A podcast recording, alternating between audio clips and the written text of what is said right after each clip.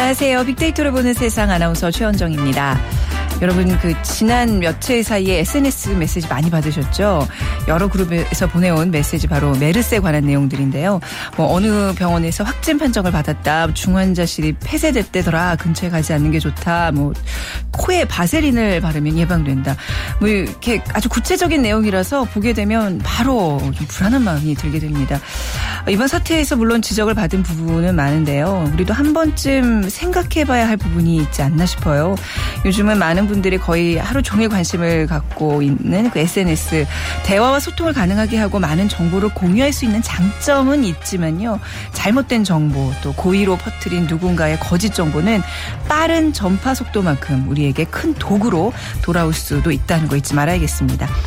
자, 잠시 후 빅데이터로 보는 세상 핫클릭 이슈 설왕설래 시간에 메르스에 대해 집중 분석해 드리겠습니다.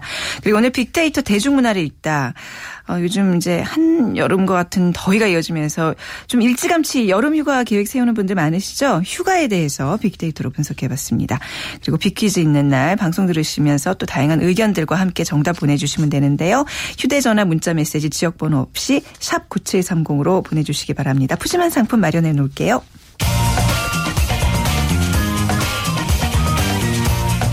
클릭 이슈 설왕설래 네, 화제 이슈들을 빅데이터로 분석해보는 시간 스토리닷의 유승찬 대표와 함께하겠습니다. 안녕하세요. 네, 안녕하세요. 네, 자 오늘 좀 메르스에 대한 분석을 집중적으로 해드릴 텐데 그 전에 좀 어떤 이슈들이 있는지 먼저 좀 짚고 넘어가 볼까요? 네, 지금 SNS 타임라인 한마디로 메르스 쓰나미라고 네. 볼수 있습니다. 메르스가 모든 이슈를 집어삼키고 있다 네. 이렇게 볼수 있는데 잠시 후에 알아보기로 하고요. 그런 쓰나미 속에서 박근혜 대통령과 국회가 지금 그 국회법 개정을 둘러싸고 강력 대치 중이죠. 네. 예, 일, 일, 새누리당 일부 친박 의원들은 급기야 그 유승민 원내대표의 사퇴를 주장하고 나섰어요. 네. 새로운 국면을 맞고 있고요. 그리고 언제든지 뉴스의 주인공이 될 수 있는 그 황교안 총리 후보자의 그 인사청문회가 다음 주에 네. 열리게 돼 있습니다. 네. 자, 그러면 메르스에 대한 얘기. 이게 사실 지금 공포감이 매우 커지고 있고 또 많은 학교가 휴교, 휴업을 하고 있어서 이제 3차 감염에 대한 우려가 많아지고 있는데요. 이 소식 먼저 전해 주시죠. 네. 한마디로 어제 네. 하루는 그 중동 호흡기 증후군이라고 하죠. 네. 음. 메르스로 시작해서 메르스로 끝났다. 뭐 이렇게 해도 과언이 아닙니다. 네, 어제 네. 트위터와 블로그 등 SNS에서 메르스라는 키워드가 들어간 글만 무려 38만 7,311건 네, 네. 이 검색이 됐는데요. 이 정도는 어느 정도의 양이라고 봐야 돼요? 그 세월호 참사 이튿날인 25만 건보다 훨씬 많은 숫자죠. 그렇군요. 빅데이터 관측 사상 최대 규모라고 아, 볼수 있습니다. 네. 음. 그만큼 국민들이 느끼는 공포감이 크다. 뭐 이렇게 얘기 될 수 있고요. 오늘 보건복지부는 그 중앙 메르스 관리대책본부는 메르스 환자가 5명, 5명이 추가 발생해서 중- 환자 수가 30명으로 증가했다고 네. 발표를 했고요. 그 지금까지 2명이 사망했는데 그 확진 사망자 말고 의심 사망자가 한 명 더 있는 것으로 확인되고 아, 있습니다. 네네. 그래서 그것도 이제 조사를 한번 해봐야 된다고 하고요. 이번에 추가로 그 발생한 환자 5명 가운데 4명은 지난달 그 메르스 진원지인 경기도 소재 B병원 같은 병 등에 입원했던 환자 또는 가족인 것으로 알려졌습니다. 네. 어, 발열 등 메르스 증상이 나타나 유전사 검사를 받았고 최종 양성 판정을 받았습니다. 그리고 네. 다른 한 명은 그 대전시 소재 의료기관에 있던 16번째 확진 환자와 지난달에 동일 병실에 입원했던 환자인데요. 이른바 네. 3차 감염자라고 볼 수 있습니다. 이로써 3차 감염자가 3명으로 늘었고 이 3차 감염은 이제 지역사회 전파를 뜻하는 것이잖아요. 네. 예, 그래서 문제의 심각성을 좀 더하고 있습니다. 네, 그러니까 치사율은 낮아졌 지만 이 전파력은 더 세졌다고 이제 얘기들을 하던데 이게 공기로 전파가 공기로 전염이 되는 거잖아요. 그 지금 3차 애초에는 감염이라는 공기로 게요. 전파가 안 된다고 네. 얘기했는데 이제 그, 그- 그 가능성이 지금 제기가 되고 있는 그렇죠. 거죠. 네. 근데 왜 정부에서는 이렇게 계속 아니란 늑장 대응으로 이렇게 화를 키우고 있는지 이 부분이 좀 국민들이 이해를 못하는 것 네, 같아요. 그렇죠. 네. 예. 일단 어제 기준으로 자가시설 격리 대상자인 그 메르스 밀접 접촉자가 750명 규모로 들었어요. 그러니까 네. 환자 수보다 훨씬 많죠. 네. 그 여, 여기서 이제 얼- 얼마나 또 이제 양성 반응이 나올지 뭐 이런 것들 관심사 중에 하나인데요. 그 광범위한 역학조사, 그러니까 직접 접촉한 사람들 말고 네. 역학조사가 이루어지면 이제 그 격리 대상자도 훨씬 늘어날 것으로 이렇게 전망이 되고 있습니다. 그 많이 보도된 것처럼 정부의 그 무성의하고 안일한 대응이 메르스 그 확산을 키웠다. 네. 뭐 이런 지적이 많이 나오고 있는데요. 그 정부는 뭐 대응보다 뭐 괴담을 단속하라는 이제 단속 방침을 먼저 내놔서 네. 누리꾼들의 문매를 막기도 했습니다.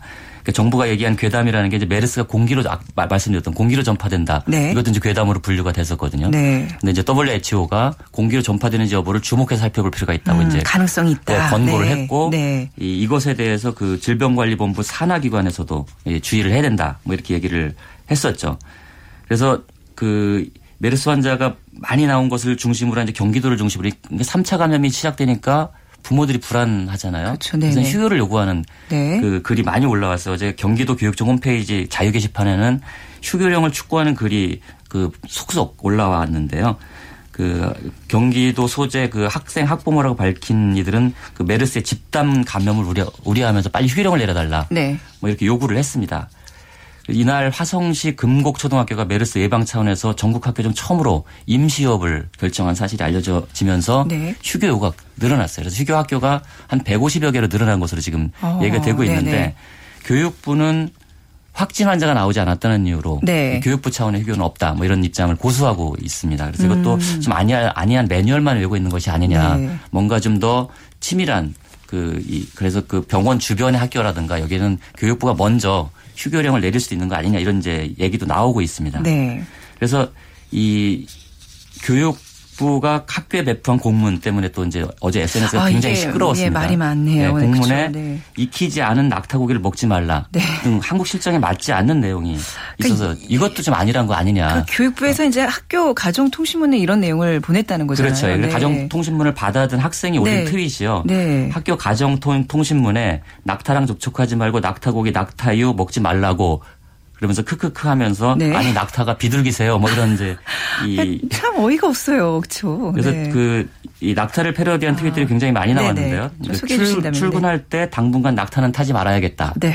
뭐 이런 부장님 저 낙타가 아파서 출근 못 하겠습니다. 아, 네네. 아 낙타 금지돼서 오늘 통학낙타 안 타고 버스 타느라 지각할 뻔 같은 패러디 트윗이 아. 큰 인기를 끌게 됐습니다. 그러니까 이게 중동서 이제 도는 그런 어떤 예방 수칙을 그대로 번역해 가지고 우리가 가져온 거예요. 네, 그걸 한 뭐- 번만 더 생각하면 그러니까요. 예. 그 손을 어떻게 씻어야 될지 뭐 이런 네. 것들이 훨씬 더 강조돼야 되는데 그래서 탁상 행정의 예, 일면인데 오히려 이제 신뢰도를 떨어뜨리는 뭐. 이런 일이 네. 있었고요. 그래서 네. 평택 지역 주민들 중 이게 메르- 메르스 환자 가장 많이 알- 이, 그 병원이 이제 평택 지역으로 알려지지 않았습니까? 네.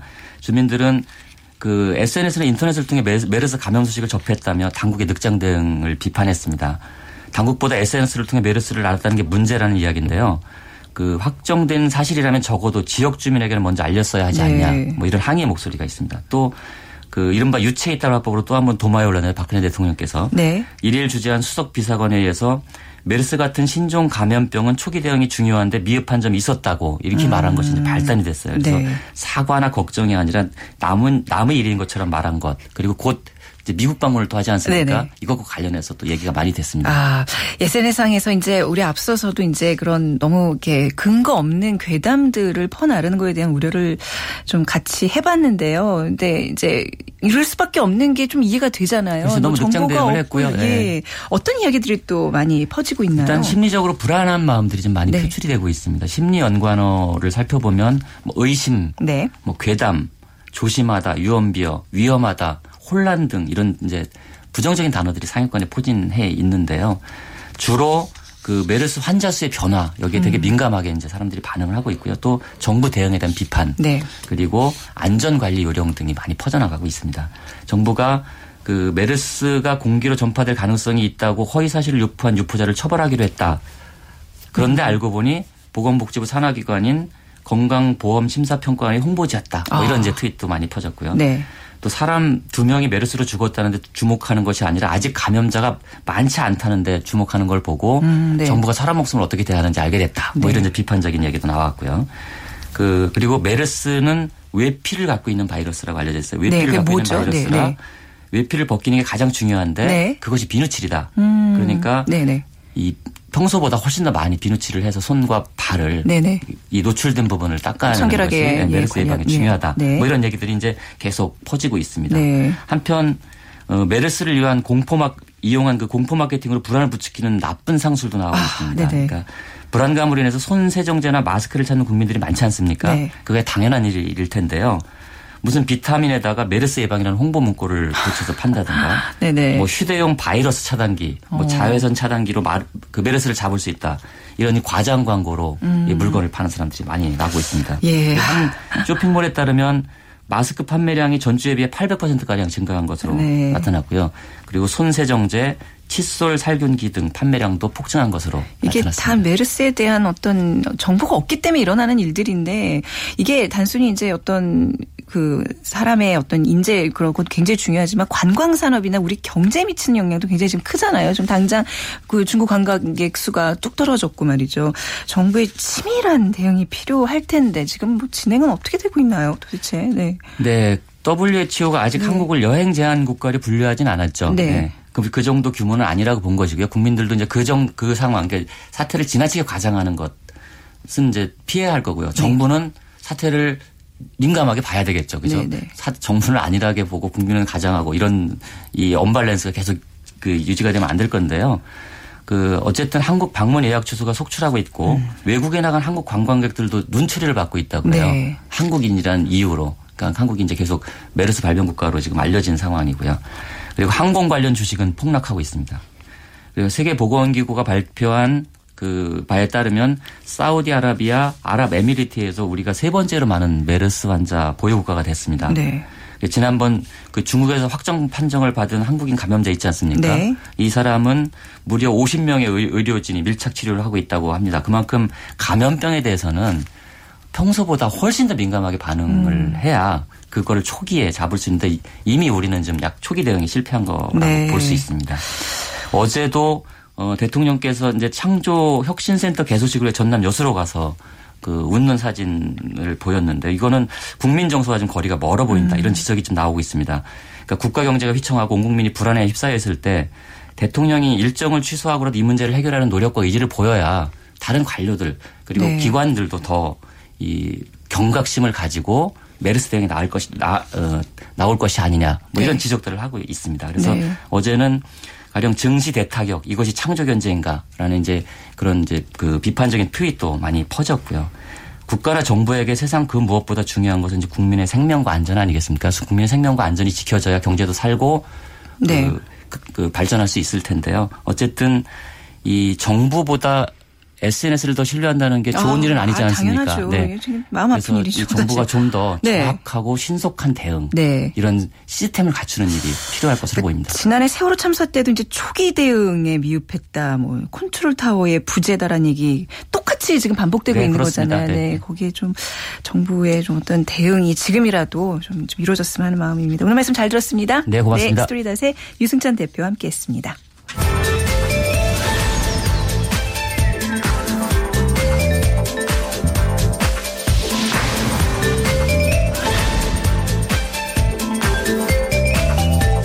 네, 빅퀴즈 내드려야죠. 참 요즘 젊은이들이란 얘기 뭐 많이 하는데요. 어, 이런 얘기하는 여러분도 한때는 이 사회의 신세대 젊은이였죠. 네. 특히 70년대 초반 그리고 90년대 초반 학번을 가진 분들이라면 뭐 X세대라는 이름으로 불려졌습니다. 그 이후로 이제 30여 년이 흘렀는데요. X세대의 다음 세대인 지금의 신세대는 베이비부머들이 낳은 자녀들이고요. 지금 사회 초년생들부터 회사에서 뭐 대리나 과장 정도의 직급을 갖고 있습니다. 빅데이터로 분석해 본 결과 이 세대 특징은 어렵게 취직해서 썸녀랑 어벤져스를 보고 또 수제 맥주 마시면서 selfie 찍어 인스타그램에 올리고 집에 가서 캔들 피우는 세대라는 특징을 갖고 있습니다. 자, 지난주 빅데이터 문화를 읽다 시간에 저희가 이거에 이 주제로 이제 얘기를 나눠봤는데요. X세대 이후의 세대 80년대부터 90년대 초반까지 출생 연도를 가진 지금의 신세대를 뭐라고 부를까요? 1번 셀카봉 세대, 2번 Y세대, 3번 베이비 세대, 4번 자녀 세대입니다. 1번 셀카봉 세대, 2번 Y세대, 3번 베이비 세대, 4번 자녀 세대. 어, 빅데이터로 보는 세상으로 지금 문자 보내주시면 되는데요. 뭐 여러분 궁금하신 점, 또 사는 이야기, 뭐, 또 방송에 대한 의견 함께 보내주시면 더욱더 감사하겠습니다. 휴대전화 문자 메시지 지역번호 없이 샵 9730, 샵 9730입니다. 짧은 글은 50원, 긴 글은 100원의 정보 이용료가 부과됩니다. 자, 3만원 상당의 문화상품권, 5만원 상당의 백화점 상품권 드리겠습니다.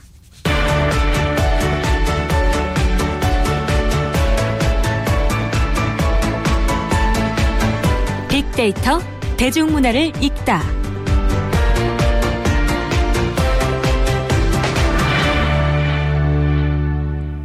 네, 빅데이터를 통한 문화 현상과 대중문화를 분석해 보겠습니다. 다음 소프트 최재원 이사와 함께하죠. 어서 오세요. 네, 안녕하세요. 네, 오늘도 날씨가 더워요. 네, 요새 너무 더워요. 네, 진짜 아마 5월 중에 이렇게 더웠던 적이 거의 없었잖아요. 없었어요. 네, 네. 네, 제가 2010년도부터 이 SNS 상에서 날씨를 표현하는 그런 글들을 다 분석을 해봤는데 올해 유난히 덥다라는 의견이 제일 많았고요. 네. 사실 3월, 4월은 괜찮았거든요. 근데 이제 5월 들어서 이 폭염이라는 이 키워드가 되게 많이 이슈가 됐어요. 네. 작년 5월에 비해서 이 폭염이다라는 표현을 쓴 게 한 250% 정도 이제 증가한 횟수를 보였는데 이 평균적으로 사실 5월에 비해 이제 6월에 휴가 얘기를 많이 하는데 올해는 이제 5월부터 휴가 얘기를 많이 하기 시작을 하고 있고요. 네. 어, 예년에 비해서 한 두 배 이상 가까이 지금 올라오고 있습니다. 네. 아무래도 이제 더워지니까 아유 올 여름 뭐 장난 아니겠는데 휴가 계획 세워야지 하는 그 마음이 이제 뭐 앞서서 드는 건뭐 인지상정일 겁니다. 네. SNS상에서도 이제 휴가 관련 글들이 많이 올라오고 있다면서요. 네, 사실 본격적인 휴가철이 아닌 5월이지만 네. 사람들이 이제 날씨가 덥다 보니까 이 휴가에 대한 얘기들 많이 올려주시는데요. 네. 이게 사실 휴가가 이 기본적으로 이 날씨하고 많이 연관이 돼 있잖아요. 음, 그래서 네.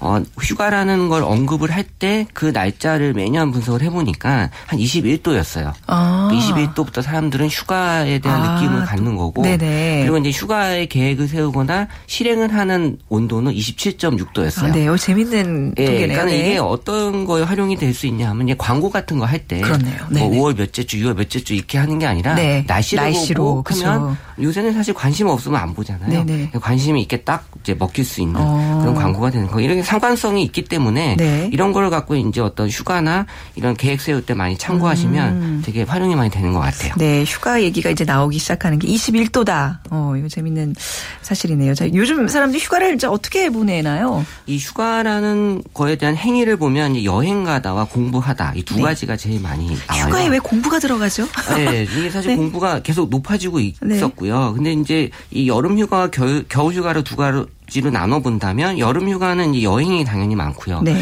근데 이제 겨울 휴가는 여행보다는 이제 공부에 대한 얘기가 더 많았어요. 음, 네. 아무래도 이제 겨울 시즌에는 이제 휴가에 대한 어떤 그 느낌이 어떤 뭐 자격증이나 네. 그런 것들에 대한 또 시험이 또 그쪽에 몰려 있으니까 어, 또 새학년을 대비한다는 차원 뭐 그런 것도 네, 있겠네요. 뭐 수능 관련된 얘기 또 네. 어떤 뭐 영어 시험에 관련된 것들이 많이 음. 올라왔고요. 아무래도 이제 겨울에는 이제 여행 가기엔 날씨가 조금 여름보다는 덜하니까 네. 이런 이제 공부에 대한 것들이 겨울 쪽으로 많이 올라오더라고요. 네. 자, 휴가나 방학에 공부하는 사람들은 뭐 당연히 학생들이 주겠죠? 네, 네. 그 수능을 공부하는 고등학생들 특히 이제 고3이 많을 것 같았는데 네. 언급량만 놓고 봤을 때는 오히려 대학생이 더 많았어요. 아. 그러니까 당연히 이제 고등학생이나 고3은 공부를 하기 때문에 이런 표현을 안 했을 수도 있고요. 네. 대학생들은 어, 공부를 해야 된다는 어떤 그런 어떤 의식이 있어서 네. 이런 표현들을 많이 해서 더 높게 나타난 것 같은데 이 여름 휴가에 공부하는 그 취준생들 그러니까 2014년 대비해서 한 4배 가까이 증가했는데 사실 이 휴가나 방학이라는 게 의미가 없는 졸업생이나 휴학생 인 상태가 너무 많아요. 네. 그러니까 이게 뭐 휴학이라 휴가라고 해서 따로 공부하는 게 아니고 지금 계속 공부하는 그런 취준생들이기 때문에 이런 학생들한테는 큰 의미가 없고 또 휴가 때 공부하겠다는 그 직장인도 2011년도부터 계속해서 언급량이 두 배씩. 그러니까 휴가를 맞이해서 여행 간다라는 사람도 많지만 네. 어, 직장인들도 이제는 이제 계속해서 공부해야 된다라는 생각들을 많이 하는 것 같아요. 네, 저 정말 취업하면 공부하는 빠이빠이 하는 줄 알고 있었는데 계속해서 따라다니는 공부 휴가에도 이어지는군요.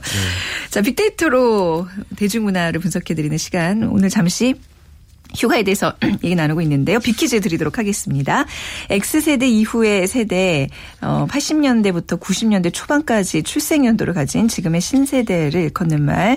1번 셀카봉 세대, 2번 Y세대, 3번 베이비 세대, 4번 자녀 세대 중에서 정답 고르셔서 휴대전화 문자 메시지 지역번호 없이 샵9730, 샵9730으로 보내주시면 됩니다. 짧은 글은 50원, 긴 글은 100원의 정보 이용료가 부과됩니다. 자, 다시 휴가 얘기로 넘어와 보죠. 올해 여름 휴가 와 관련해서는 어떤 아이템들이 인기를 끌고 있나요? 네, 이제 휴가 룩이라고 표현하잖아요. 네. 이제 휴가 갈 때 입는 옷 당연히 이제 원피스고요. 그리고 이제 올 여름 트렌드로 봤을 때는 사실 봄에도 인기가 있었는데 그 청청, 네. 약간 데님 패션이 인기가 있는데 예전에 그 청청 패션은 정말 끝 끔찍한 패션 테러리스트다라고 생각을 했는데 네, 네, 아래 위로 청을 네, 맞춰 지금은. 오히려 그게 더 어떤 패션을 리더한다라는 느낌을 또 주는 것 같고 네. 또 휴가 때 특별히 또 네일 아트라고 하는데 아, 휴가 네일이라고 예. 또 표현을 하더라고요. 예, 여성분들은 이제 그제 페디큐어도 이제 마- 해줘야 그렇죠. 되잖아요. 여름 예, 되면요. 특히 여름에 네. 그 오픈 슈즈나 샌들을 네. 신으니까 이제 페디큐어 계절이라고 네. 하는데 올 봄에 인기 있던 색깔이 화이트하고 핑크 계열이었어요. 네. 근데 이제 전통적으로 여름에는 이제 블루 계열. 그래서 이제 머린 페디큐어라고 까지 표현하는데 발끝까지 시원하게 한다. 네. 그러니까 올 여름에는 특히 이 과감한 네일 아트가 선보일 것으로 전망이 되고요. 또 인스타그램에 올라오는 사진들 보면 약간 스트라이프 계열이 요새 많이 유행으로 하고 있고 제 딸이 초등학교 4학년인데요. 음. 네. 셀프 네일을 해요. 아, 그래요. 요새 어. 초등학생들 사이에서도 예, 그 발에다가 그냥 네. 신발 가릴 수 있으니까 예, 예. 그렇게 하고 다니고 아, 하더라고요. 요즘은 이제 셀프 네일이 또 간편해진 게 스티커 형태로도 나와가지고 해요. 붙이고 예. 그러더라고요. 네. 여름휴가와 관련해서 글쎄요 비키니란 단어 같은 것도 많이 나오지 않을까 싶은데요. 네, 사실 이 아이템으로 제일 높은 건 이제 비키니였고요. 네. 그리고 이제 원피스가 그 전에 1위였는데 이제 비키니로 바뀌긴 했는데 이 비키니하고 연관이 높은 게 이제 다이어트거든요. 아. 사실 이게 비키니와 다이어트는 이제 이 다를 수 없는 그런 두 네. 단어인데 네. 휴가 계획의 중요한 것 중에 하나가 이게 몸매 만들기가 이제 포함이 돼 있는 거고 그게 이제 비키니를 입기 위한 거고요. 네. 그러니까 보통 사람들이 다이어트를 결심하긴 하지만 잘 안 되는 이유가 네. 그 시간이 밤 9시예요. 결심하는 시간이. 아, 근데 이제 그 시간은 아시겠지만 이미 네. 풍성한 저녁과 아, 그러니까요. 달콤한 디저트를 먹은 다음이거든요. 하루가 다 끝나는 시점에서 네. 오늘이 끝나는 시점이기 때문에 내일 다이어트를 이제 해야지라고 하는 생각이 결국에는 아. 이제 다이어트를 실패로 네. 예, 가는 거고 지금은 사실 보면 먹는 게 유인책이잖아요. 네. 요새 뭐 백화점도 그렇고 쇼핑몰도 그렇고 이 먹는 걸로 사람들을 끌어들여서 이제 물건을 팔고 하는 그런 목적이 있는데 사실 이 요즘 뜨는 아이템 중에 또 래시가드라고 있어요. 네, 그좀 온몸 가리는 거잖아요. 자외선으로부터. 네, 근데 사람들이 제가 봤을 땐 다이어트를 많이 포기했어요. 그러니까 이 다이어트에 대한 언급량이 2013년부터 확실히 줄었고요. 네. 그러니까 비키니까지는 언급하지만 결국에 실행에 이르지 못하는 거라는 걸 분석이 됐었고 음. 네. 이 레시가들을 입는다는 건 결국 이제 노출 을 못하기 때문에 네. 가린다라는 또 목적도 분명히 있거든요. 네, 그게 더 크지 않을까요? 근데 명목상으로는 이제 체온 보호와 자외선 차단이라는 네. 이제 그런 목적을 갖고 있고요. 어쨌든 기능성 의류라고는 하지만 노출의 부담을 줄이기 위해서 네. 커버하는 목적이 더 큰 것 같아요. 그래서 이런 유행 게 저희는 반깁니다. 네, 사실 필요하신 분들 많이 좋아하고 예. 좋아해요. 네, 개인적으로. 네, 또 한 가지 아이템은 이제 스케이트보드가 좀 유행을 탈 것 같아요. 네. 지금 한강이나 신촌 이런 데서 이제 보드 타는 사람들이 많이 늘어났는데 또 휴가를 내고 스케이트보드를 즐긴다, 연습한다 이런 글들 많이 올라왔거든요. 이 스케이트보드는 익스트림 스포츠라고 해서 되게 좀 과격한 네. 보면 위험한 스포츠긴 위험하죠. 한데 예. 이게 뭐 다이어트 목적으로 이 스케이트보드 탄다라는 글도 있는데 이건 힘들어요. 왜냐하면 음. 다이어트가 돼야지 탈 수 있는 이 스포츠거든요. 네. 오히려 이게 되게 위험하기 때문에 어 그래서 이제 미국 캘리포니아 해변에서 이게 사실 시작된 그런 서핑이 육지에서도 이제 즐기고 싶어서 만들었던 거라고 하는데 네. 이 바퀴 달린 스포츠 중에서 제일 어려운 스포츠. 그래서 여기 이제 매력을 사람들이 느끼는 거고 여기서 느끼는 매력이 100번 넘어져도 한 번 성공했을 때 오는 그 짜릿함을 잊지 못해서 네. 탄다고 해요. 예, 아, 요즘 아이들, 학생들 많이 타던데 꼭 헬멧 착용하는 거 잊지 말았으면 좋겠어요. 굉장히 위험해요. 네, 그이 다친 사람들 많이 그러니까 올라와요. 그러니까, 그러니까 예. SNS상에서 이제 좀 인기 있는 여행지는 어디로 나타나나요? 어, 사실 이 대한민국은 사실 제주도만큼 인기 아, 있는 곳은 그쵸, 없어요. 최고죠. 예, 네. 뭐 사실 제주도가 제일 인기 있는 곳으로 여전히 나오고요. 그리고 이제 그 2위가 이제 부산, 네. 그리고 이제 그 다음이 강원도 인데 이 여름의 강원도는 이제 속초, 강릉 이쪽으로 이제 한번 해수욕 장 위주로 이제 가는 것 같고요. 그리고 이제 전주가 계속해서 이제 급부상하는 네. 이 한옥마을 인기가 많이 있고요. 그다음 또 서울도 많이 인기가 있어요. 그래서 뭐 멀리 가는 여행이 아니라 또 지방에서 서울로 올라와서 서울에서 이제 곳곳을 누비는 그런 것들이 또 하나의 어떤 트렌드로 자리 잡고 있는 것 같고요. 그리고 이제 또 해외 여행은 이제 일본들을 많이 가시는데 네. 제일 여름에 많이 가는 나라는 이제 필리핀, 태국 네, 네. 나오고 있고요. 휴양지가 많이 있는 그죠. 네, 가깝고 네. 그리고 이제 일본은 혼자 가시는 분들이 일본을 많이 가시는 것 같아요. 그리고 이제 뜨는 여행지는 이제 대만 해외 음. 아, 여행지로. 네네. 예, 그래서 이런 것들이 이제 배낭 여행으로 이제 유럽을 많이 간다라고 했을 땐 스페인으로 또 많이 가시는 것 같아요. 아, 네네. 겨울에 가는 곳은 좀 어디 좀 다른가요?